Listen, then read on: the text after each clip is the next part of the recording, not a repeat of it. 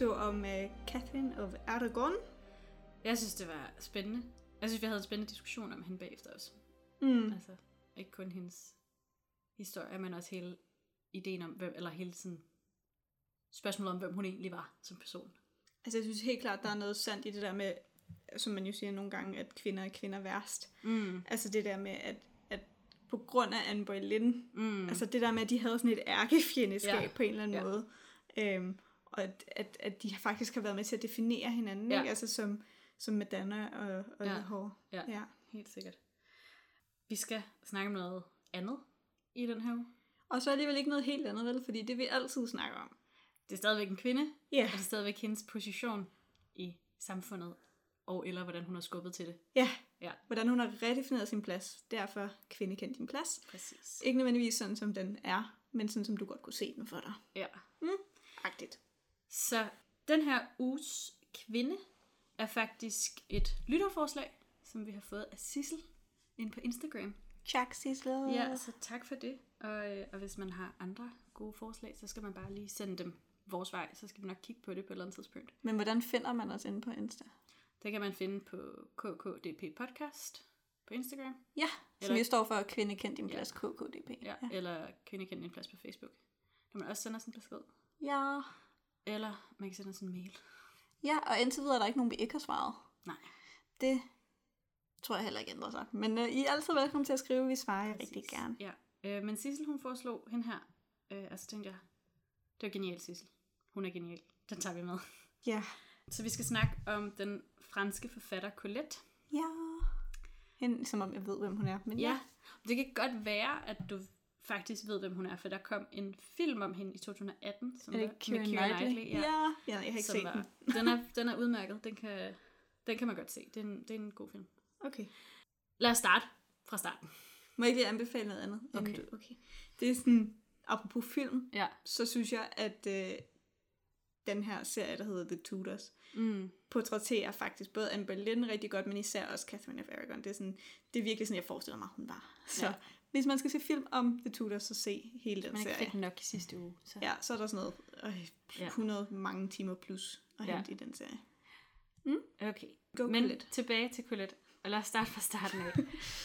Hun er født Sidoine Gabrielle Colette den 28. januar 1873. Hendes forældre hed Jules, Jules, Jules Joseph Colette og Adele Eugene Sidon.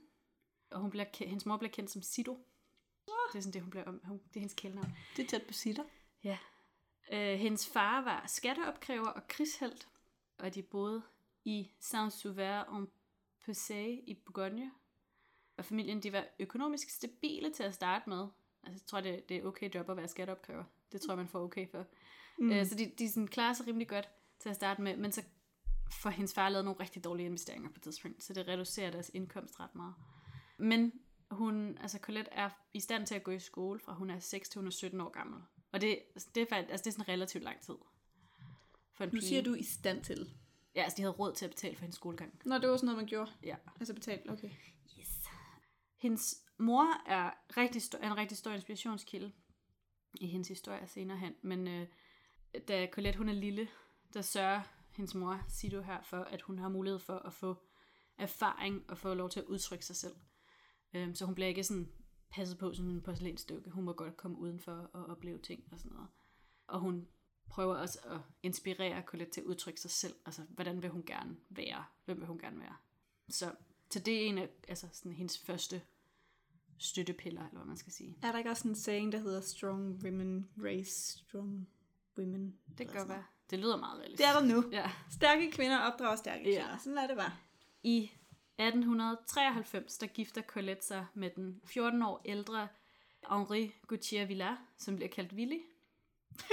Okay. Det er hans kælenavn. Og Willy her, han er kendt forfatter, og så er han sådan, kendis, altså sådan rigtig kendis i Paris. Og han er altså det største navn i Paris på det her tidspunkt. Hvordan har hun mødt ham? Det ved jeg faktisk ikke. Okay. Det fandt jeg ikke ud af. Men han øh, udgiver sine bøger under navnet Willy. Øh, så det er sådan, de hedder, altså, det er ikke med efternavn og sådan noget, det er bare Willy, der har udgivet de her bøger. Og, øh, og han er simpelthen det største navn Paris på det her tidspunkt. Og virkelig, virkelig kendt og virkelig karismatisk. Og altså bare sådan meget energisk. Okay. Og han introducerer hende til alle de her parisiske salonger, og til nattelivet i Paris, som er, er super altså stort på det her tidspunkt i slutningen af 1800. Det er en del af det, man kalder The Belle Époque. Ja, det Som siger er sådan- ingenting. Det er sådan, det som man ser som Paris' storhedstid, eller hvad man skal sige. Det er der, hvor du har impressionistmalerne og ekspressionistmalerne, Nå. og hele den der sådan bohème livsstil i Paris, det er Belle Époque, der ligesom er højde, højdepunkter på det. Så alle de der plakater. Ja, altså Fra øh, Paris. Tussaud-plakaterne og sådan noget, ja, Ja. ja. de er øh, blandt andet derfra. Og, og Willy, han er simpelthen altså et af epicentrene i det her natteliv, og han introducerer Colette for, for hele det her net, altså hele det her liv, der er i Paris, det her boheme-liv. Og han brander dem som det her super kendispar. Okay. Øh, sådan lidt ligesom vi ser nogle kendispar i dag, som også bare er sådan the biggest names-agtigt, ikke? Altså sådan noget øh, Kimye og... Ki- Ja, præcis. Kim og Kanye, sådan noget som Brangelina var på et tidspunkt, og Ja. altså sådan øh, Beckham og Victoria, altså sådan nogle virkelig kendispar. Okay. Det er, sådan, det, altså, det, det er virkelig det, det bliver brandet til her. Øhm, han er han er også, altså sådan, hans udadvendte persona sådan, til resten af pris er også super charmerende, og så er han virkelig ressourcestærk. Og han har, han har et helt hold af folk ansat til at skrive sine bøger for sig. Så han har sådan ghostwriters. Nå, så han Og skriver ikke engang sin Jeg er egen... ikke sikker okay. på, at han overhovedet har skrevet en bog selv. Nå, ej, hvor fedt. Kan man så ikke diskutere, at det han har er et forlag? Jo, men det er jo ligesom hans navn. De bliver, altså, de bliver udgivet, som om, at han har udgivet dem. Der er ikke nogen, altså sådan, det er ikke... Jeg ved ikke, om det er almindeligt kendt, at han har folk ansat til at skrive de her bøger. Men det er ligesom ideen, at det er hans idéer, der bliver. Så jeg ved ikke, om han ligesom går ind og siger, jeg vil gerne have en bog om det her. Skriv den Nå. for mig, agtigt. Eller om han skriver den første, det første udkast af det, så har nogen til at færdiggøre den. Jeg ved ikke, jeg kunne ikke finde ud af præcis, hvordan det fungerede, det her system, han kørte. Men han har i hvert fald, han har ikke skriver ikke alle sine bøger selv, hvis han har overhovedet skrevet nogen selv. Okay, fint nok. Ja, øh, og det er også en af grundene til, at han kan udgive, altså han udgiver også rigtig meget, og det er jo en af grundene til, at han kan udgive så meget, det er, at han har nogle andre til at sidde og skrive for sig også. Ja. Og på et tidspunkt efter de er blevet gift, så bliver han opmærksom på, at Colette har et talent for at skrive. Så hun har, hun har faktisk forfatter, hun er forfatterspire. Øh, og han opfordrer hende til at skrive sådan nogle noveller, som, han, som så ligesom kan blive udgivet gennem ham. Så kan ud- blive udgivet af, af Willy. Ja. Så i 1900, der udkommer Claudine à l'école under forfatternavnet Willy. Og, øh, og det bliver, altså stort set med det samme, så bliver det en kæmpe succes, den her bog. Og den handler om øh, den her pige, Claudine, som er vokset op ude på landet, og så sådan går i skole, og, og der er sådan noget, der er lidt sådan en, øh, hun kommer på sådan en kostskole, hvor der er nogle kvinder, der underviser dem, som er sådan lidt på kanten af moralen, og altså der er sådan noget, der er sådan lidt nogle seksuelle undertoner og sådan noget i de her bøger, Okay. hvilket nok også er en af grundene til, at de bliver Så populær. super populære. Men de bliver, eller den, den bliver så kæmpe populær over de næste tre år. Der udkommer der tre bøger mere i den her Claudine-saga. Ja. Øh, og det er Claudine af Paris, øh, Claudine en Ménage og Claudine sans var. Og de er alle sammen skrevet af Colette, og de er mere eller mindre selvbiografiske. Altså de er baseret rigtig stærkt på hendes oplevelse af, hvordan hendes liv har været. Så Okay. den her pige, der voksede op ude på landet, og så kommer til Paris, og lever det her vilde liv, og bliver gift, og sådan ret ung, og sådan nogle ting. Så hun trækker på mange af sine egne erfaringer i de her bøger. Ja. Og de bliver alle sammen udgivet under Willy. Og historien lyder, at da Colette hun finder ud af, at Claudine-historierne er så populære, så vil hun rigtig gerne have, at de bliver udgivet under hendes eget navn, for hendes eget navn er associeret med de her historier. Ja. Men det vil Willy ikke høre noget om, fordi igen, de er så, til, altså, de er så succesfulde, som de er, så han vil jo gerne have indtægten og æren for det. Nu begynder han at blive nederen. Og så er der, der er den her historie, som også er med i Colette-filmen, så hvis man har set den, eller set traileren for den, der er det også med i.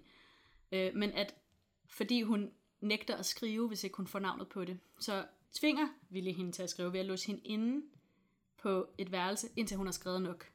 Altså indtil hun har skrevet sider nok til, at han er tilfreds. Ej, Så låser han hende inde på, på et, rum. Ej, hvad er det for et ægteskab? Det kan man da ikke. Ja, og der er, altså, der bliver stillet spørgsmålstegn om, hvorvidt det her er en reel, altså, om det er reelt er sket sådan her. Hmm. Der er også nogen, der siger, at, Col- øh, at øh, Colette selv har bedt om at blive lukket inden, fordi så blev hun ikke distraheret. Når Ja, hun okay. for eksempel var ude på landet, så blev hun distraheret af, hvor rart det var at være på landet, og så blev hun bedt hun om at blive lukket inde på et værelse, sådan så hun kunne sidde og virkelig fordybe sig. Ja, okay. Og at den lejlighed, de havde i Paris, ikke, der ville det ikke have været muligt at, at låse hende ind på et værelse. Så om det er rigtigt eller ej, det, det ved jeg ikke. Det, er bare, det var der en, altså, der var en mand, der sagde, at det kan ikke lade sig gøre på den måde, som de har boet på og sådan noget. Men om han har, altså om det han siger er rigtigt eller ej, det er svært at sige. Men, men filmen har valgt at inddrage den der scene, hvor han låser hende inde og tvinger hende til at skrive, indtil det, han ligesom er tilfreds, ikke? Det er totalt slavearbejde. Ja, og Willy han har alle rettighederne på de her Claudine-bøger, så Colette får overhovedet ikke nogen af indtægterne. Altså hun ser ikke en krone på den her succes overhovedet. Har han nogle børn? Det tror jeg ikke. De har i hvert fald ikke nogen sammen. Så hvis han nu døde, fik hun så alle indtægterne? Muligvis. Det er nok cirka der, jeg havde overvejet. Altså. ja, måske. Deres ægteskab det er ikke kun dysfunktionelt, fordi Willy han stjæler Colette-historierne. Han har også rimelig mange affærer ved siden af. Og det er også, altså han er hende utro, og det er også en mulighed, at han har givet hende gonorrhea ret tidligt i deres ægteskab. Ej, hvor er det bare et ja. nederen match. Men jeg tror, han har været, altså man skal ikke, man skal ikke øh, undervurdere, hvor charmerende han er, fordi han er, altså han er den mest kendte mand i Paris på det her tidspunkt. Mm. Så jeg kunne forestille mig, at hun også bare har været fuldstændig skudt i, at han har været vild med hende, og været den der, sådan, altså det ville være ligesom, hvis der var et eller andet kæmpe kendis, der gik efter dig. Altså sådan, det er jo sådan, han er det vildeste. Ja, men jeg kan godt følge lidt, altså der var ikke, jeg tror det er to år siden, eller sådan mm. noget, at Zac Efron, ja. han blev spottet i Lyngby. Ja. Og jeg var i Roskilde på det tidspunkt, og jeg havde totalt optyr over, at tænk nu, hvis jeg mødte... Ja, præcis. altså også, altså, han var optaget, ja. og sådan, jeg var bare sådan, tænk nu, hvis han mødte mig, og spottede mig på gaden, ja. og vi så bare blev forelsket, og sådan, og det var bare sådan, inde i mit ja. hoved havde jeg allerede lavet en, en merging er, selvom ja. altså, han havde en kæreste, jeg har en kæreste, jeg er sindssygt glad for, ja. så jeg ved ikke lige, hvor, hvor, pige, altså, hvor han men, skulle have men, passet men, ind. Altså, men jeg tror også, man skal huske det, altså, han er vidderligt en vild kendis på det tidspunkt, han er så charmerende. Mm. Og det er jo altså, også en af grundene til, at han kan blive så kendt, det er, at han har sådan en stor personlighed og så. Så jeg tror, at Colette har været meget forelsket i ham på et tidspunkt. Indtil han begyndte at lusse Og så er det jo så ligesom, at det, at det går galt senere hen, ikke? Og Colette, hun har også altså, fra sin mor fået den her sådan lidt matter of fact personlighed. Så det er ikke sådan, altså, hun har ligesom ret hurtigt accepteret, at der er ikke så meget at gøre ved det her utroskab, som han har med hende. Men så har hun så også været sådan, så kan jeg også godt opsøge andre relationer end kun dig. Ja. Så hun har faktisk en del forhold til kvinder i løbet af deres ægteskab. Og lesbiske forhold var ret accepteret i Paris' selskabsliv på det her tidspunkt. Der var sådan et helt netværk af lesbiske barer og salonger og sådan noget i Paris, og der var sådan nogle tegn, man, altså sådan faktor eller tegn eller noget, man kunne have på, eller sådan noget, for ligesom at signalere, at man også var til kvinder. Fedt. Så det har været sådan helt socialt acceptabelt. Nej, det, det kan jeg øh, godt lide. Og Willy, han er heller ikke, altså han føler sig heller ikke troet af hendes lesbiske forhold. Han støtter faktisk op om de her lesbiske forhold. Og sådan, super, gør du det? Fordi han, han så det. det ikke som en trussel, ligesom et mandligt forhold ville have været. Tror du ikke også, det er fordi, at han godt lidt kan lide det? Altså er der det ikke noget med, mand men jeg tror også, bare det har, fantasi altså, omkring kvinder men, med kvinder? Men jeg tror også, at jo, sikkert. Men der har helt sikkert også været noget i det, at, at øh, der har, altså, kvinder er jo stadigvæk lidt af en, en ejendom. Mm. Så hvis der er, altså, så en kvinde kan ikke eje en kvinde, fordi begge to ejendomme. Ja. Men en mand kan godt. Så hvis der var en anden mand i hendes liv, så bliver hans position som ejer troet. Du ja. hvad jeg mener? Ja, og så, altså, det ved jeg ikke. Jeg tror også, der er noget det der med sådan, dengang jeg havde et kæresteforhold mm. i gymnasiet, der kan jeg godt huske, at, at selvfølgelig måtte jeg ikke kysse med øh, fyre i ja. byen, men jeg måtte, jeg måtte godt kysse med en pige i byen. Mm. Altså ikke fordi, jeg bare mødte ja. random piger, men sådan isterning eller ej, eller sådan. Det kunne ja. være meget hyggeligt. Mm. Altså sådan, hvor hvis det var med fyre, så var det bare, så kogte ja. den helt. Så jeg tror også bare, der er sådan noget med seksualitet og mænd, bare ja, ikke det er der. Jeg ved ikke, om der er kvinder. helt samme seksualisering af lesbiske på det her tidspunkt, som der er i dag. I dag er det jo super overseksualiseret. Og det er jo noget med pornoindustrien at gøre, blandt andet. Så jeg ved ikke, om det har været helt det samme på det her tidspunkt. Eller om det er mere bare et spørgsmål om, at man ser det ikke som en reel trussel. Men jeg tror også, det handler lidt om, sådan, om han... Altså, det ved jeg ikke. Men mm. jeg tænker bare... Jeg ved, for, i det parforhold, mm. jeg var i, det handler det rigtig meget om, at jeg ikke er til kvinder. Ja, men det så er der hun var ikke... tydeligvis. Så sådan, men er hun det? Ja, hun har lesbiske, altså hun har lesbiske kærlighedsforhold også. Men det er også kærlighedsforhold, altså det er ikke kun ja. erotiske ja. forhold. Nå, okay. Ja. Hun har, altså hun har et ret langt forhold, og, og det er nok også det, der er hendes reelle kærlighedsforhold. Forhold. Med en kvinde, som, hedder, som var Marquise af Belbeuf. Hun hedder Mathilde de Morny, og hun bliver kaldt Missy. Okay. Og Mathilde de Morny var, var ret interessant også. Jeg tror, jeg kommer lidt ind på, hvem hun er senere. Så det kan I glæde jer til. Og det forhold starter nemlig, mens hun er gift med Willy. Okay. Og i 1906, der flytter Colette fra Willy. Så hun sådan, jeg kan ikke mere, jeg gider ikke mere, det kan gå skudt her. Det kan jeg godt forstå. Øh, men de bliver Shit. først reelt skilt i 1910. Så hun flytter ud i 1906, og bliver først skilt fra ham i 1910. Ja. Sådan lovligt, eller okay. Man skal sige sådan. Og eftersom hun ikke har nogen penge for de her Claudine-bøger, så lever hun de her år et ret, sådan, ret fattigt, en relativt fattigdom. Og hun begynder at optræde på nogle af de her øh, kabarerer og, og sådan salonger om aftenen, som blandt andet mimer, eller sådan pantomimer. Så hun bliver sådan lidt en øh, showgirl. Øh, og det er både i Paris og andre steder i Frankrig. Og det, nogle gange så opfører hun stykker, hun selv har skrevet, og nogle gange så opfører hun andre kendte stykker.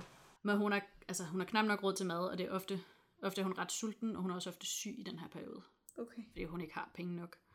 Øh, men hun fortsætter dog sit forhold til Missy, øh, og Missy er ud, går udelukkende klædt som mand i altså hele sit liv nærmest, eller hele sit voksenliv i hvert fald. Og det er ret sjovt, fordi, eller jeg ved ikke om det er sjovt, men på det her tidspunkt der er det ulovligt for kvinder at gå klædt som mænd. Og grunden til, at Missy kommer udenom den her lov, det er, at hun er adelig, og hun er rig. Men Fordi- kan hun så ikke også godt forsørge Colette? Jamen det har jeg nemlig også tænkt over, for hun er rig, men, men øh, jeg ved ikke, om det er et spørgsmål om, at Colette ikke vil have hendes penge. Fordi det synes jeg bare er mystisk. Ja, det, altså, det, sådan har jeg nemlig også, sådan- det undrede man nemlig også over, da jeg sad og undersøgte. Men hun har, altså Missy har den her adelige titel, og så har hun rigdom i, sådan, i den jord, der hører til den adelige titel. Så det kan også godt være, at hun ikke har så mange, meget sådan ren cash, men hun har Ja, måske. jordtitlerne, ikke? Måske. Og, og indkomsterne. Jeg ved ikke helt, hvad det er. Men når man er rig, så gælder det ligesom nogle andre regler, end det gør for alle andre. 100 procent. Så, så hun får lov til at gå klædt som, som mand, selvom det egentlig er ulovligt. Ej, det er Der er meget simpelthen cool. lov imod at gå med klædt som mand, hvis man er kvinde. Ja. Men det er Missy optræder også sammen med Colette på nogle af de her salonger og nogle af de her shows og sådan pantomimestykkerne og sådan noget. Så optræder de sammen. Var hun gift, hende her Missy? Nej. Hun har bare levet det Hun lever altså 100% lesbisk liv. Hun, det lyder som om, hun lever lige præcis det liv, hun gerne Det vil tror jeg også, hun gør. Og jeg tror, hun har, altså det er jo kun fordi, hun har været adelig rig, og hun har haft mulighed for at gøre det.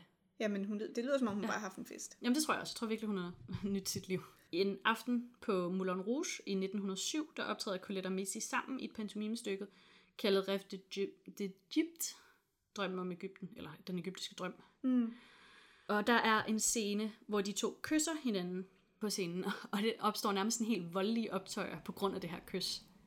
Altså, hvorfor? Fordi selvom man måske har accepteret lesbiske forhold i det sociale liv om natten i Paris, så er det ikke noget, du offentligt kan gå frem med.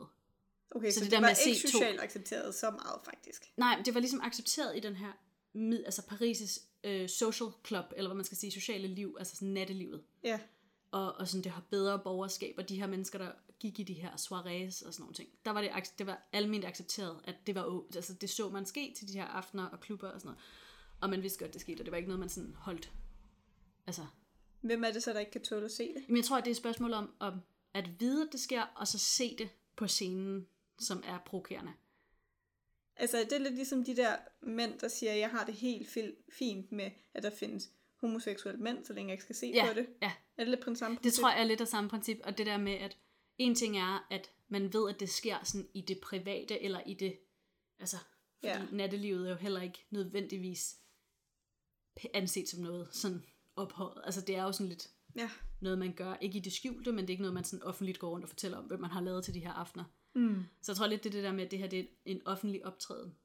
Altså det er på Moulin Rouge, det er til et teaterstykke, som folk kan betale penge for at komme ind og se og sådan nogle ting. Ja, Så jeg det tror, var ikke det- det, de havde betalt for at komme ind. Ja, præcis. Så jeg tror lidt det der med, at der så er to kvinder, der kysser på scenen, og, og at karaktererne, de spiller, også er kvinder, der kysser på scenen, er for meget for dem. Okay, Altså- hvem har skrevet det her teaterstykke? Det kan godt være, det er Colette. Jeg ved det faktisk ikke. Okay, Det er ikke blevet, og der står bare, altså jeg har bare kunne finde ud af, hvad det hed, okay. det der teaterstykke. Jeg har ikke kunne finde ud af, hvem der skrev det.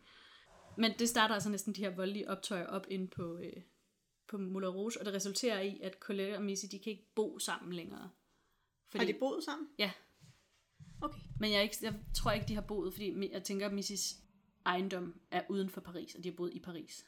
Men det kan de så ikke længere. Men de kan ikke, øh, de kan ikke bo åbent sammen længere, fordi nu er man jo sådan, I har kysset på scenen, så nu er I jo et åbent forhold, som vi alle sammen kan se, og det går ikke agtigt. Det må også være lidt nederen for dem. Ja, det tror jeg også, at det har været ret, altså det har de sikkert været super ked af. Men de fortsætter deres forhold i yderligere fem år efter den her, den her opstanden. Så ved du, Ja. hvor mange år de ender De med at er have syv sammen? år sammen. Nå, ikke mere? Syv år, altså forhold er syv år. Okay. Men det er jo også altså sådan, som, som et forhold, der aldrig kunne blive, altså hvor du aldrig kunne blive gift, er det jo ret lang tid. Ja. Det er også, altså, i de seks af dem, der har, der er Colette jo flyttet fra Willy. Altså, så hun har ikke nogen, der forsørger sig. Nej, det er rigtigt. Så på den måde, det er jo, det er jo også lang tid for hende ikke at være gift. Det er rigtigt. Ja. Især hvis altså, Mitty ikke gør noget. Jeg tror måske, Missy sørger for, at hun får altså, mad nok, eller hvad man skal sige. Men der, er, der var bare pointeret, at hun tjener ikke rigtig nogen penge i den der periode, så hun er tit sulten. Jeg kan også forestille mig, at det heller ikke er altid, at Missy måske har været der. Det kan være, at hun også har rejst tilbage til sin egen jord og sådan noget. Mm. Og så har der været perioder, hvor Colette har været alene i byen. Okay. Det er, men der er i hvert fald nogle af de her oplevelser, mens hun lever det her mere fattige optræderliv, som hun bruger som inspiration til hendes første titel i hendes eget navn, eller det første roman i hendes eget navn, som hedder La Vagabonde fra 1910. Og øh, Så hun fik udgivet en bog. hun får udgivet en bog i sit eget navn i 1910, og det er også det år, at hendes skilsmisse fra Willy er officiel. Okay. Så den her roman, hun øh, udgiver, den handler om kvinders uafhængighed i en mandeverden, og, og så altså om en, den her vagabond er også sådan lidt en op, sådan cirkus optræder-agtig type, men omhandler simpelthen den her uafhængighedskamp, kvinder har, når de lever i den her mandeverden. Det er passende. Ja, så den er nemlig super sådan inspireret af hendes eget liv, altså nærmest sådan autobiografisk på mange punkter. I 1912, der gifter Colette sig med Henri de Jouvenel, som er redaktør på Le Matin, som er sådan en avis. Hed Ville ikke også Henri til Jo. fornavn? Jo, det mener jeg. Okay, men det er ikke den samme. Det er en anden Henri. Ja, han hedder også Henri. Jeg tror, der er mange, der hedder Henri, i, øh, eller Henry. Eller Henri, og så Ja. sikkert også Claude. Ja, og Jean. Og Jean-Paul. Jean-Paul. Anyways, hun bliver giftet sig med ham her, og de får en datter sammen, som hedder Colette Jouvel, men hun bliver kaldt Belgasou. Det synes jeg er meget sjovt. Det er sådan lidt random. Ja, det, jeg ved heller ikke helt hvorfor. Og der er mange, der snakker om, at altså, alle, mange af de kilder, jeg fandt, er også sådan, det er et lidt underligt kælenavn, og man ved ikke rigtig, hvorfor hun har fået det. Ja, Fordi det det, har ikke rigtig noget med hendes navn at gøre, men det kan være, det er en sjov lyd, hun har lavet en gang, eller sådan noget andet. I don't know. Men moderskab, det er ikke noget, som Colette er interesseret i overhovedet. Altså hun er virkelig sådan ambivalent omkring det. Og der kunne godt gå op til seks måneder mellem, at datteren, øh, Belskasu, hun så sin mor. Nå, nej, det er også ærgerligt. Øh, og man, det kan også være en af grundene til, at hende og Willy aldrig har fået børn. Og at hun var, altså at det, og det passede hende så fint at have de der lesbiske forhold, fordi der var ikke nogen risiko for, at du fik børn. Nå, ja. Ja, så hvad det hedder, altså det har ikke været noget, hun havde ikke haft noget stort mod igen. Nej. Da Første Verdenskrig bryder ud, der kaster Colette sig over journalisme, hvilket hun har tid til nu, fordi nu er hun jo blevet gift, så der er nogle andre, der betaler for hendes liv, så sådan, hun skal ikke selv tjene til. Smart. Til gengæld er hun blevet mor, men altså. Ja, og så er det også under krigen, der får hun også en interesse for fotografi, øh, og bliver en ret engageret amatørfotograf. Nå, hvad tager hun billeder af? Det gør spørgsmål. Jeg har ikke, jeg har ikke fundet nogen. Jeg ved ikke, hvad hun tager billeder. Jeg har ikke set nogen eksempler på, hvad hun tager billeder af. Jeg tror, hun tager billeder af sine venner. Okay, Altså, så jeg tror, ikke, det er ikke noget der har med krigen at gøre? Nej, nej, jeg tror ikke. Øh, her i Første Verdenskrig, der, der øh, tror jeg, hun skriver lidt om, hvad der sker, men, men det er jo meget sådan opdelt, om du er soldat på fronten, eller om du ikke er. Ja, altså, er hvad du rigtigt. får at vide. Yes. Så jeg tror ikke, at hun har skrevet specielt meget om krigen som sådan. Jeg tror mere, hun har skrevet om, hvad man har oplevet i byerne, der blev besat og sådan nogle ting. I 1920, der udgiver hun øh, en af de mest populære bøger, hun udgiver, som hedder Cherie. Det handler om en ældre kvinde, der forfører en yngre mand. Og Cherie, Cherie er manden i den her historie, og Lea, det er så den her ældre kvinde, øh, som er kurtisan. Og en kurtisan, det er sådan lidt en prostitueret slash en sugar babe, som vi også har snakket om før, men sådan en øh, kvinder, der er uddannet til at forføre rige mænd, og så få Nå. goder til, til gengæld, ikke? Altså, så de får sådan et... Så det er jo alle. Så det er lidt en, en sugar babe. Ja, eller Ja. en... Øh, en altså, hvad hedder sådan noget? Konkubine, eller sådan... Ja, eller geisha. Ja. Eller sådan, ja. Det er lidt den der... Det er det, vi, en, det Det er er den den vibe. type menneske, vi, er, vi arbejder med her. Ja. Og øhm, Lea, det er så hende her, kurtisaneren, den ældre kvinde, hun, bliver ret, hun er sådan helt knust, da Cherie, den unge mand her, gifter sig med en kvinde på hans egen alder. Det er Ja. så det, som Cherie-bogen handler om. Jeg tænker forresten til dem, der ikke lige har lyttet til alle vores afsnit. Mm. Så det der afsnit, vi lige refererede til der, det er vores første specialafsnit. Ja. Så det kan man også lige Det hoppe ind man og lige lytte. kigge ind på. Ja. Det hedder, hvorfor sælger vi sex? Lige præcis. Så vi snakker om, om sugar dating. Og efter han, han bliver, altså, jeg fortæller lige, hvad resten af den bog handler om, men han bliver gift med en kvinde på sin egen alder, og så kommer han tilbage til Lea for en aften, og så sender hun ham væk. Og det er sådan, det, som historien handler om.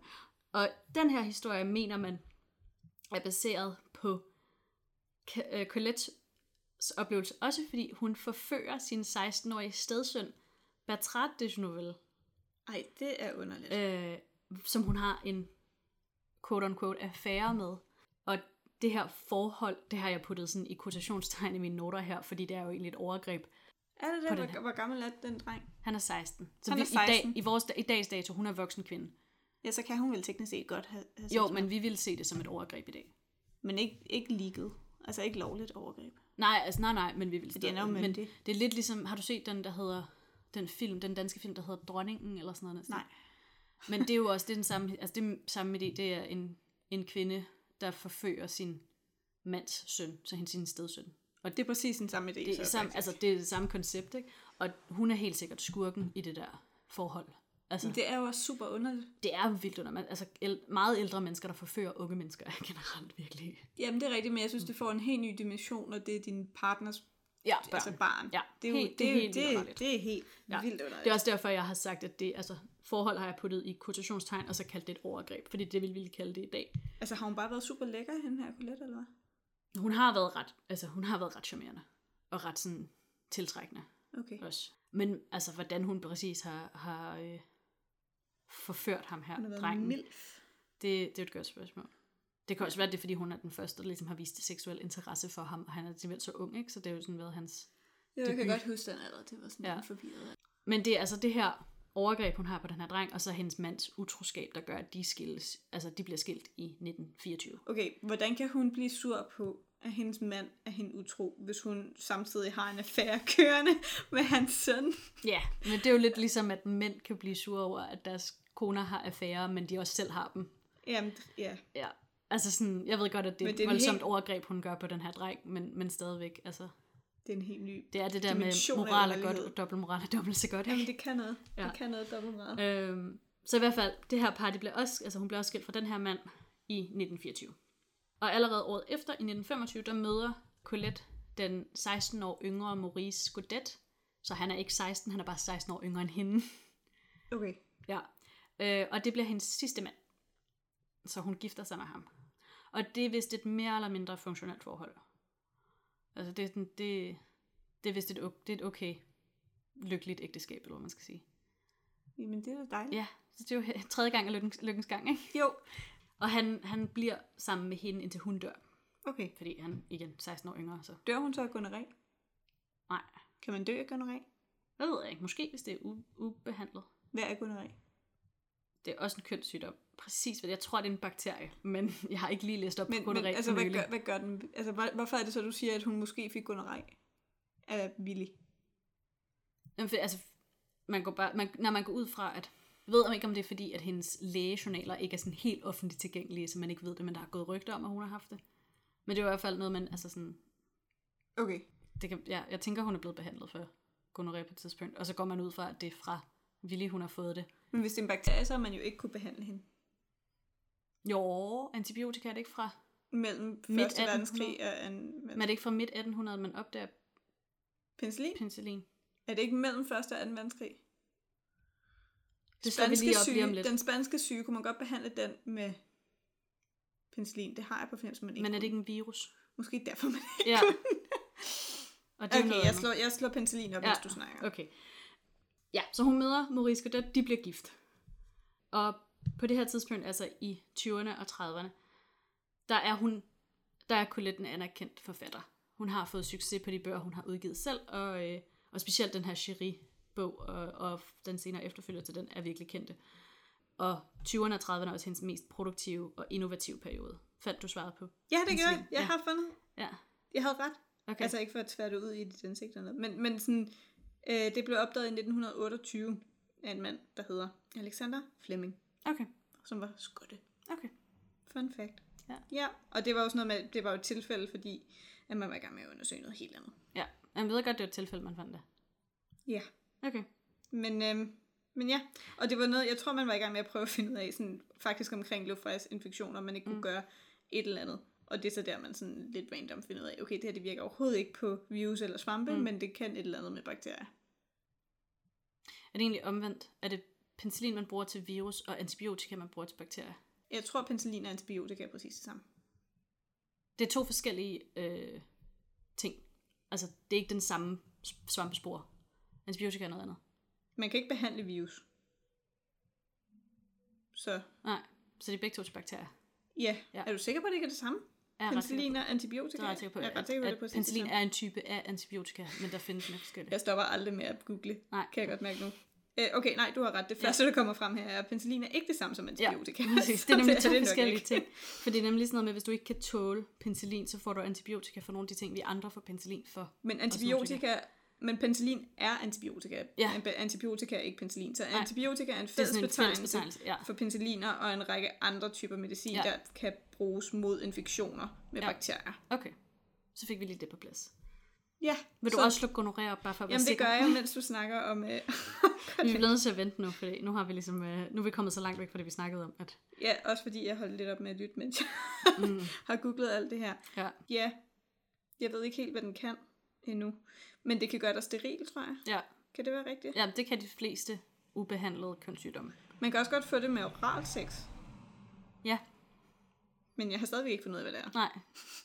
Men jeg ved ikke, jeg kan, jeg kan ikke huske, om det er en virus, eller om det er en bakterie. Gonoré, netdoktor må vide et eller andet. Ja. Kender du ikke? Jo. Det, hvor man er sådan der... Nej, der står, ikke, der står ikke så meget. Skal man se symptomer?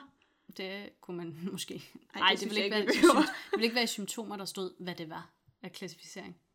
Altså, der står, hvorfor får man det? Okay. Prøv Og ellers så står der bare, hvad det er, men der står bare, at det er en seksuel sygdom med bakterie. Okay. Så er det en bakteriesygdom. Ja, det er rigtigt. Ja. Men der står ikke, hvad den gør.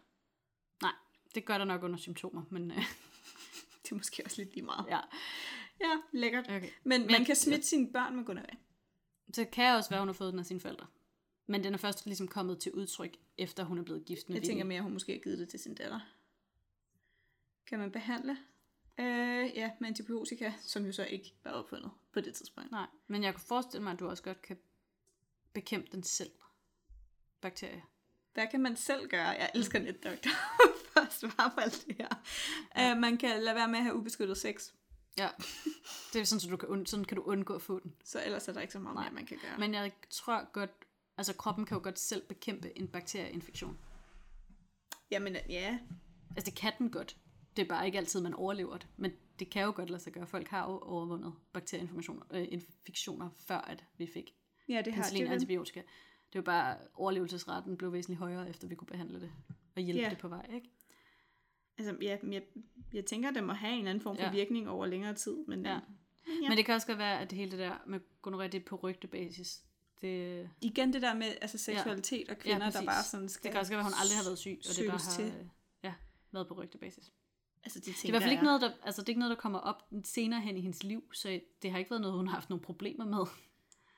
Men altså, hvem er det, der har startet de her rygter, ved du det? Er det tidligere partner eller sådan noget? Det ved jeg ikke, altså hun har jo kun haft, på det her tidspunkt har hun kun haft Willy. Det kan også give underlivsbetændelse. Ja, Kan man ikke dø af det? jo, jo princippet. Man kan vel dø dø alt. alt, princippet. Okay, tilbage til Colette. Ja, lad os gå tilbage. Øhm, Det stak lige af. hun er blevet gift med Maurice Godet, og hun skriver, og hun er meget anerkendt forfatter her i 1925 i eget navn. Altså, hvem ved godt, hvem Colette er. Hun er, hun er berømt ja. på det. Og 20'erne og 30'erne, det er hendes mest produktive og innovative periode. Hendes værker foregår primært enten i Bourgogne eller i Paris under den her La Belle Époque. Hvor gammel er det, hun er nu? Øh, vi er i 25, og hun er fra 73. Så hun er vel i 30'erne? Så hun er sådan noget... Nej. Ja, hun var vel lige i starten 60'erne? af 40'erne, ikke? 60? Nej. 73 til Vi er i 1900. 20'erne, ikke? Så Ja. der er 20 år, og så fra Ja. 70'erne, så er der ja, 40'erne. Ja, hun er sådan noget midt 40'erne, tror jeg. Okay. Midt slut 40'erne. De handler om, det, altså de foregår under den her Belle jeg sagde. Temaerne, de er mest ægteskab og seksualitet, eller sensualitet. Øh, og de er ofte sådan semi-selvbiografiske. Ja. øh, sådan stærkt inspireret af eget liv. Men Colette er også sådan lidt problematisk, i hvert fald efter vores standarder i dag, altså dags dato standarder. Hun afskyede organiseret feminisme, sjovt nok. Organiseret feminisme. Feminisme, ja, Hvad er var- organiseret feminisme? Det må være, altså det er feminismebevægelsen. Vil du, tror du, vi er organiserede feminister? Jeg, altså jeg vil kategorisere mig som feminist. Men er du en organiseret feminist? Ja, det, det, det, det tror jeg. efter. Ja, det tror jeg. Altså, er vi det? Ja, det, det tror jeg. Altså det vil jeg sige. Men på det her tidspunkt er feminismen også altså relativt ny, det er forkert at sige. Altså det, men den er først ligesom rigtig blevet Hun begynder en, at blive en til noget. reel organisation nu her Ja. i, i begyndelsen af 1900-tallet, ikke? Jo. Sådan slut 1800. Og, Men der vil jeg faktisk give Colette lidt ret, fordi selvom jeg selv er feminist, mm. øh, så altså, synes jeg, det er svært at arbejde med brede feminister. Og dem finder man mange af dem, der, der organiserer sig. Mm. Altså dem der, der bare konsekvent er vrede på verden, det har sådan set ikke noget at gøre med de feminister, det er det samme med alt. Altså sådan nogle aktivister generelt. Ja. Hvis man bliver meget sådan, meget passioneret omkring det til en, til en grad, hvor man faktisk bliver vred på mm. verden. Men er altså, også hun er det, det er også, altså det er den her måde, de har beskrevet det i de her øh, artikler og, og øh, hvad det hedder, kilder jeg har fundet, der har de kaldt det organiseret feminisme. Øh, hun udtaler, at hun synes ikke, kvinder skal have ret. Altså hun er sådan, de skal bare tige stille og lade være med at, at rot, altså sådan, lave så meget larm og gå hjem og være husmødre. Altså hun er sådan Men helt... hun vil jo ikke selv være husmor. Nej, men det er jo derfor, jeg synes, det er sjovt, at hun ikke identificerer sig som feminist. Men hun er altså helt imod dem. Ja. Hun er også, øh, hun er også både libertiner og konservativ, hvilket også er modsætninger. Hun er sådan lidt bipolar. Ja. Og hun er glødende racist. Er hun det? Ja. Fedt. Øh, og det er egentlig, selvom hun har nogle, jeg tror det er sydafrikanske rødder, eller sådan, hun har nogle rødder, som er af anden race end europæisk, men hun er glødende racist. Ej, det er lidt underligt, ikke? Altså vildt underligt. Øh, og nok det mest, altså det jeg undrer mig allermest over, det er, at under besættelsen i 2. verdenskrig, der skriver hun artikler for altså nazi-venlige eller nazi-styrede aviser, hvor hun fylder dem med sådan antisemitiske, nedsættende bemærkninger. Og det er på trods af, at hun er gift med en jøde. Hun er gift med en jøde. Hun er gift, altså ham der, øh, Maurice Maurice. Godet, han er jøde. Ej, nu må hun stoppe. Så jeg synes, altså, det er sådan, har, hun, har hun slået hovedet? Måske Jamen, den det- der generator har stået hende Så hun er, altså, hun er gift med en jøde, og hun har masser af jødiske venner, og jeg har tænkt lidt over det, og jeg ved ikke, om det er... Fordi der er en situation i 1941, hvor Maurice han bliver arresteret af Gestapo. Men han bliver, så- han bliver så løsladt nogle få måneder efter, fordi den franske kone til den tyske ambassadør, hun blander sig, og hun er venner med Colette. Okay. Øh, så de får ligesom ham løsladt igen, og så kommer han tilbage til Paris og bor sammen med Colette. Så jeg ved ikke, om Colette, hun, altså hun lever i frygt for, at det ligesom sker igen, hele krigen igennem. Så jeg ved ikke, om det, at hun skriver for de her nazi-venlige og nazi-drevne aviser, og laver de her antisemitiske artikler, om det er et, et, et forsøg på at holde sig gode venner med dem, så de ikke kommer og arresterer ham igen. Men det kan også bare være, at hun har været... Altså sådan, Det kan også være, hun bare er super, været, super Altså- antisemist. Men altså sådan, lige før der sagde jeg også sådan bipolar, det har Ja. det jo ikke nødvendigvis noget med, øh, med noget at gøre, men, sådan, men, men det som nogle gange kan kendetegne øh, bipolar, det er det her med, at du lige pludselig kan gå fra en yderlighed øh, mm. til en anden. Det er ikke det samme som at være manio et eller andet, men, Nej, nej. men, men sådan, at, du, Ja. at dine udsvingninger er bare meget store, så sådan, du kan føle rigtig, rigtig meget for mm. noget, som vi andre måske ikke vil føle men, lige så stærkt men jeg for. tror egentlig, at det her har været hendes holdninger hele hendes liv. Altså det er ikke noget, der pludseligt er kommet. Nej, det er, ikke, det, det er ikke sådan det er- lidt, det er ikke sådan lidt været sådan psykotisk. Nej, hun har, det er altid de her holdninger, hun har haft. Jeg ved ikke, om det der med, antis men igen, det der med antisemitisme, der er også, sådan, om det er et spørgsmål om overlevelse under krigen, at hun prøver at holde sig gode venner med tyskerne, fordi at hun er gift med jøde. Ja, det kan Og det er være. sådan, fordi han er jo kommet ud, fordi de kendte de rigtige mennesker. Men, men, Og om det er sådan, at det der, men for mig giver det bare ikke fod. mening at skrive øh, anti-jødiske tekster for at opildne et jødehad, hvis hendes egen mand er jøde. Nej, men hvis nu hun kan holde sig på god fod med Gestapo, så kan det være, at de, de altså, ser væk fra. Men, men kunne så ikke bare skrive om noget andet? Sådan noget, der fyrer? Det kan også godt være, at det bare er en monetær op- opportunity, at hun, er sådan, hun kan blive betalt for de der artikler. Godt betalt for de artikler. Eller Jeg det ved kan også bare det være, kan at også hun, være, er, hun bare er- altså, ikke er totalt Ja. fan af jøder, fordi man Jamen- skal også huske på, at alle faktisk Ja. på det her tidspunkt inden... øh, Ja, der er ikke, jøderne alle har aldrig havde- været fan. Der er nogen, alle aldrig havde jøder. fans af jøderne. Ja, men på det jøder er bare hadet af alle. Ja. Ja. Altså, der var også kæmpestort jødehad i, i, i England, der var Mm. også jødehad i Danmark, der var jødehad Mm. alle vejen, Ja. som så slappede lidt af Efter efter, det. efter 2. Det var lidt verdenskrig, hvor man var sådan der, okay, Ja. maybe we overreacted. Anyways, i, øh, i 1944, der udgiver Colette sin måske mest kendte bog. Den hedder Gigi. Og det er historien om en 16-årig pige, der bliver trænet som sådan en her kurtisaner, vi snakkede om tidligere. Så hun kan fange rige elskere. Okay. Det er ligesom ideen. Men trods traditionerne for de her kurtisanere, så vælger hun at gifte sig med den her rige mand, som hun forfører. Åh, oh, nej. Øh, og, og det, det er ligesom de sådan- der co- cortidores, der ikke måtte blive forelsket Ja. i Patsicinadores. Ja, det er lidt, altså sådan, det er det der, kurtisanerne, de forstår ikke, hvorfor hun, de er sådan, det er jo ikke sådan, vores kultur er, agtig. Nej. Altså sådan, det er jo bare et spørgsmål om at have så mange rige elskere som muligt. Men hun beslutter sig for at gifte sig med den her i Måske det er sådan, hun har mødt Willy. Måske. Ej, hun har ikke været kurtisaner. Det kunne det godt være. Nej, det har hun ikke. Nå. Hun har nok, altså, hun har nok fået lov til mange ting, men jeg tror alligevel ikke, hun har fået lov til at have sex før ægteskab. Tror du ikke det? Nej, det var hendes familie alligevel for velstående til. At de, altså, men der er jo heller ikke nogen familie, der synes, at deres børn skal have sex før ægteskab, fordi du risikerer jo, at de bliver gravide. Og graviditet uden for ægteskab er jo stadigvæk et stort fy-fy. Mm. Øh, I hvert fald, så bliver den her bog, Gigi, den bliver filmatiseret i 1949, og i 1951, der bliver det til en, øh, et teaterstykke, der bliver adapteret til at være på teater. Øh, og den første gang, de spiller teaterstykket, der er det på daværende tidspunkt ukendte Audrey Hepburn, der bliver hovedrollen Gigi. Er det ikke hende der, der er med Det er hende, der er med i Breakfast at Tiffany's og Ja. alt muligt. Hun Hende- var hun kæmpestor. var- Var hun ikke i i, 50'erne. princippet fra Holland? Det er ret Altså. Hepburn kunne i hvert fald godt være hollandsk. Jeg er ret sikker på, at hun var fra Holland, fordi ja. en af grundene til, hun er jo sindssygt tynd. Ja, Øhm, i på et tidspunkt, det- hvor det ikke er specielt fashionable at være Ja. tynd. Og en af grundene til, at hun er tynd, det er, fordi hun har været i koncentrationslejre, mm. mener jeg. Okay. Så mindre, så hun har været Ja. maltrakteret som helt lille. ja.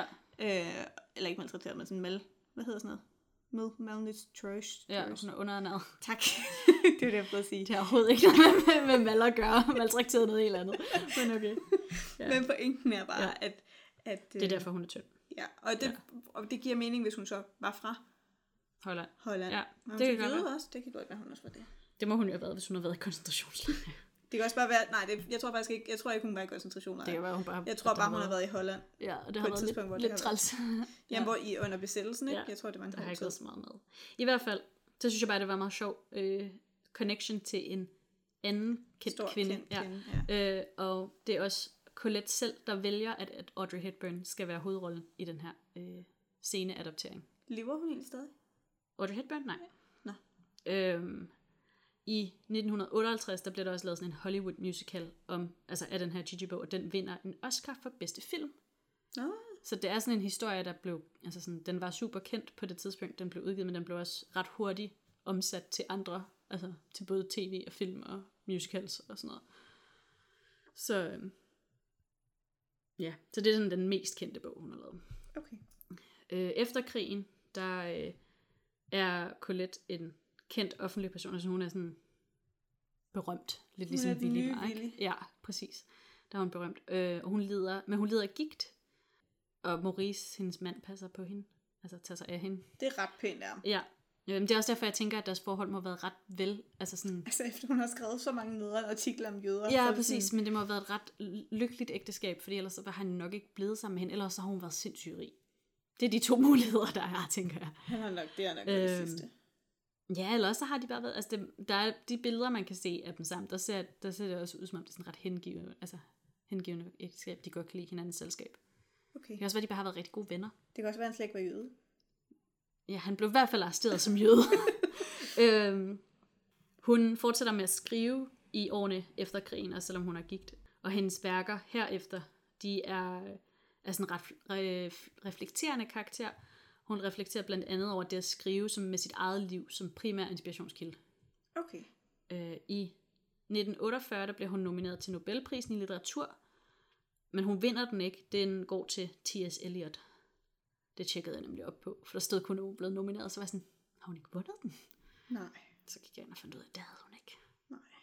Øh, og i 1953, der blev hun udnævnt som Grand Officer af Legion d'honneur, som er en ret høj sådan, øh, ære at få som Det er sådan almindelig menneske i, i Frankrig. Ikke? Altså det er sådan, hun blev ligesom, det betyder, at hun bliver stor officer for øh, æreslegionen i Frankrig. Så hun får, altså det er sådan en militær titel, men, men æreslegionen er jo ikke en reel øh, Er det ikke lidt legion. ligesom, at jeg ved, at sådan nogen som Ulf Pilgaard og sådan Mm. noget i Danmark har fået en eller anden ærestitel af dronning Margrethe?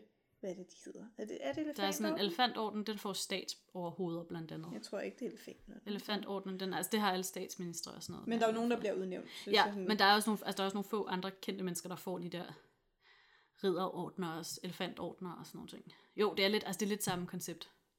Måske skal jeg google Ja. igen.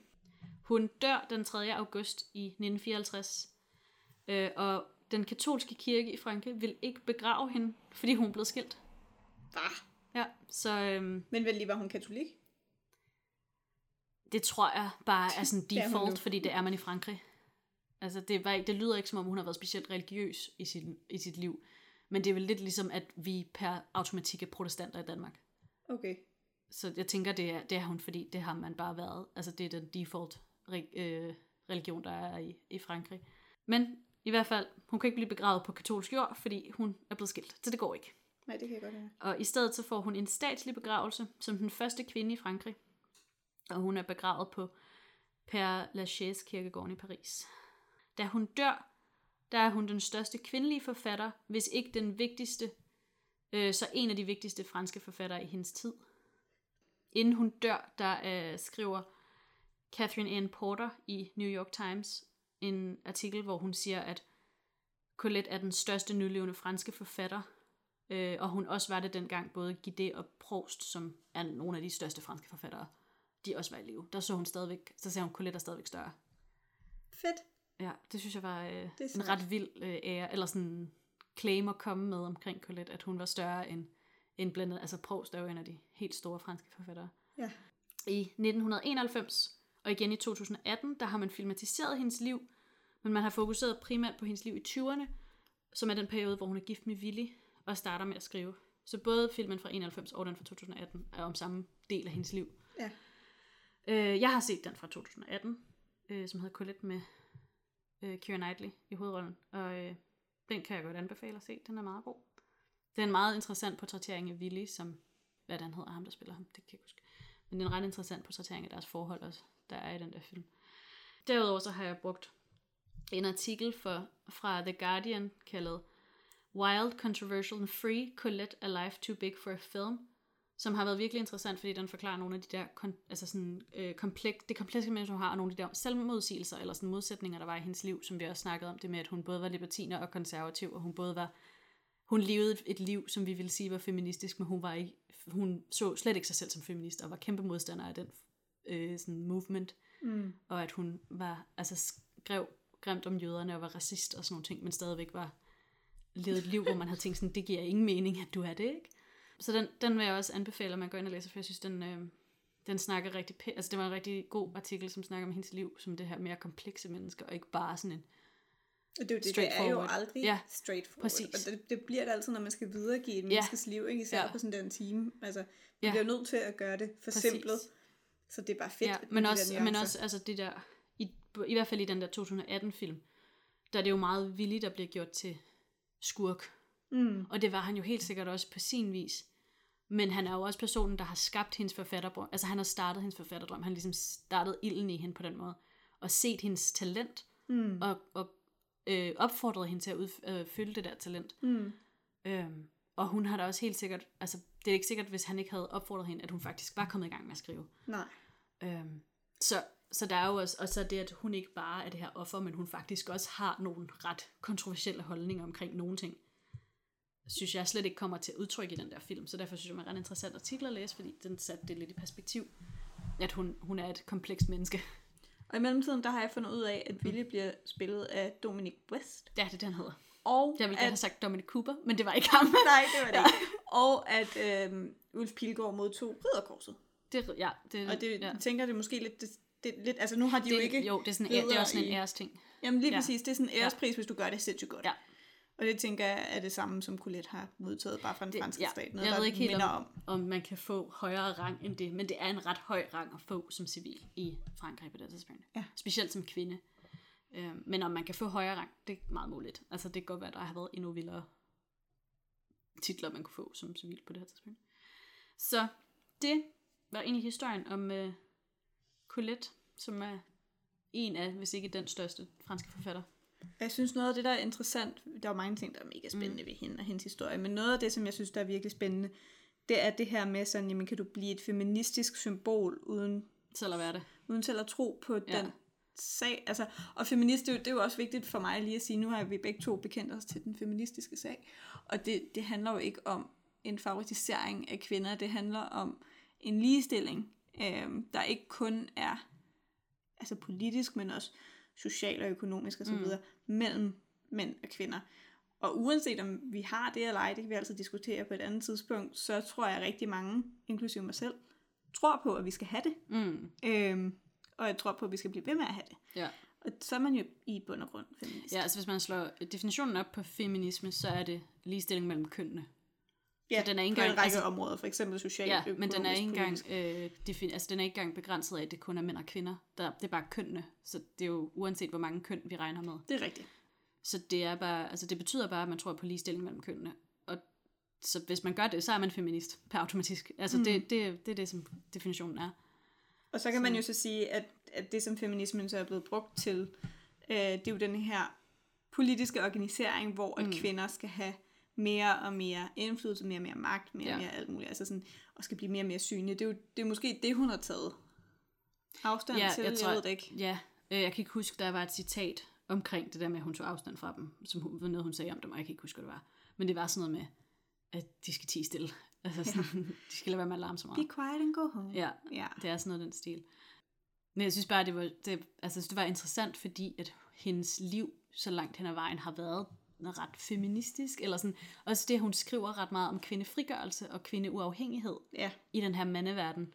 Så det var sjovt, at hun var antifeminist, eller hvad man skal sige, hun ikke var feminist. Jeg ved ikke, om hun har været antifeminist som sådan, men hun var ikke feminist. Det kan godt være, at hun bare har været imod det der med, at altså noget af det kvindelige, altså kvinde, mm. kvindelige feminister, der går meget op i en kvindefrigørelse. En kvinde, mm. Altså, det bliver jo hele tiden et fokus på, hvad vi ikke har. Ja, Og det kan godt være, at hun bare var lidt træt af det. ja men jeg tror også, det er, det har, jeg, und, jeg undrer mig altid, når man støder på sådan nogle karakterer som den her, hvor at, at deres liv helt sikkert nyder godt af, at kvinder får en eller anden form for frigørelse i deres samtid, Mm. men som er modstandere af det, når de taler om det. Ja. Så der har også været, der også, Det giver jo øhm, ikke mening. øh, hvad det hedder, også været en, hvad er det hun hedder, hun hedder Louise, et eller andet, en dansk skuespillerinde. Lise Heiberg? Ja, hun var nemlig også øh, fuldstændig imod feminismen. Altså hun var også imod oh, men- kvinders frigørelse. Hun men, er også meget tidligere. ja, hun, er- nej, hun, ja, hun er 50 år før det her, eller sådan noget. Ja, nej, altså hun er midt, 1800 midt- 1850 midt- midt eller sådan noget. Ja, præcis. Ja. Øhm, så hun er 50 år før Colette blev, altså 30 år før Colette blev født, ikke? Men, øh, Jo. men det, var, jeg var bare, det synes jeg var interessant, fordi hun selv var skuespillerinde, så hun arbejdede jo selv, men hun var meget imod, at kvinder var på arbejdsmarkedet. altså hun synes, kvinder skulle gå hjemme og være mødre. Ja, Og det synes jeg bare var sjovt, fordi jeg var sådan, men du nyder jo godt af, at du kan få lov at arbejde. ja. Så det, det har bare, jeg undrer mig bare Men over måske er det bare noget andet med kunstnere. Det kan være, det det. Altså, det er jo det, de to det, har til ja, fælles. det er det, hun har også øh, været i det Louise Heiberg og, ja. og Colette der. Ja, altså, men de, det har også også været et job, som man hurtigere ligesom accepterede kvinder i. Altså det der med, at de også før... Det, det var jo ikke et rigtigt arbejde på en Det eller anden måde. ikke? underholdning. Det var underholdning, og det gjorde man jo også før, at det blev et arbejde. Så var det jo også noget, alle piger blev undervist i at spille klaver, eller Ja, male, præcis. eller brodere. Lige eller sådan. præcis. Så de De der har skulle kunne underholde både Ja. hinanden, men også især mænd. Ikke? Ja. Altså, de har og skulle de have kunne få eller lov anden at sidde og skrive underholdningsværdi. dagbøger og sådan noget. Så det der med at skrive ja. Historier, eller male, eller spille musik, eller sådan noget, har jo ikke været... Ja, man har ikke set det som et job, når kvinder gjorde det. Det er jo ikke helt det samme som at være bankmand. vel? Nej, øhm, så det kan også godt være, det er derfor, at, at det kunsten har været mere sådan... Ja, det ved jeg ikke. Jeg, har bare, jeg synes bare, det er underligt. Jeg synes, det er sjovt, at, øh, at folk, det der kan så være, de har tydeligt set ligger kunsten lever i den der frigørelse, er imod den. Men det kan være, at de ikke har set kunsten som sådan en ja, frigørelse fra... Ja. Ja. Altså, at det ikke er repræsentativt for samfundet. Ja. Jamen, det er måske undtagelsen for samfundet. Ja, men derfor synes jeg også bare, det er sjovt, at, altså, man, at nu, altså nu med den der øh, Louise Heidegger, at hun er så meget imod. Altså hun er sådan... Heidegger? Kvinder, nej, hvad var det, hun hed? Jeg tror, hun hedder Heiberg. Heiberg. Det er Heiberg. godt. Jo. Heiberg. Det er noget af den stil. Jeg tror, det er Heiberg, Heiberg. Ja, ja, eller også er Heiberg. det Heilberg. Nej, Nu beder jeg på Heiberg. Jeg tror, det er Heiberg, Heiberg. ja. Ja. Øh, at hun er som, altså hun er sådan, kvinder skal gå hjem og være mødre, men det gjorde hun jo ikke selv. Nej. Og det synes jeg er sjovt. Det er en sjov holdning at have, når man ikke selv gør det. Jamen, det, det, altså, det- men det er der mange det, mennesker, det, der har. det, det, er Det- de holdninger, der er ja. nemmest at have. Det er, Ja. når man ikke selv skal efterleve dem. Ja. 100 procent. Øh, og det har jeg, det undrer mig bare. Og så jeg har også virkelig undret mig over hendes udtalelse om det. Men øh, måske, hun troede måske ikke selv på det, men hun var feminist. det er ked af at sige. Men, du levede altså meget efter nogle frigørelsesregler. Du er her Du blevet har vir- døbt feminist. Du, jeg ved ikke, om hun var feminist, men hun, var, hun, hun nød, nød i hvert fald godt af, at kvinder blev frigjort i den periode, hun var i live. Hun levede et feministisk liv. Ja. Om hun så var feminist, det Ja. må hun jo Det- det, så selv om. Tak det fordi du det. delte den historie. ja. Og tak til Sissel igen, fordi hun foreslog det. Tak, Sissel. Ja. Hyggeligt. Det var, Det er så hyggeligt, når I skriver. Ja. Bare bliv ved med at skrive, Ja. og så kan det være, at vi tager nogle af dem, og det kan være, og det var en nogle. historie, jeg godt kendte, fordi jeg har set filmen, men fuldstændig havde glemt. Så da Sissel hun nævnte det, så var jeg sådan, gud, det er rigtigt, hun er genial, den tager jeg. Ej, fedt. Ja. Ja. Så, øh, så det var, det var godt, at du fulgte med, mere eller mindre, lige bortset fra, at du skulle google alle de her Alle det her medicinske ting. bag af penicillin og antibiotika. Ja. ja, Ja, men øh, hvis der er nogen, der ved noget, som vi har glemt at sige, så må, det er I, der jo, 100 procent. så må I jo nævne det. Så skal vi nok smide en rettelse op. Det gør vi. Yes. Vi, øh... Og indtil da, ja. så må kvinder kende, kende deres, deres plads. Ja. I samfundet. Og i historien. Ja. Vi ses i næste uge. Det gør vi. Hej. Hej.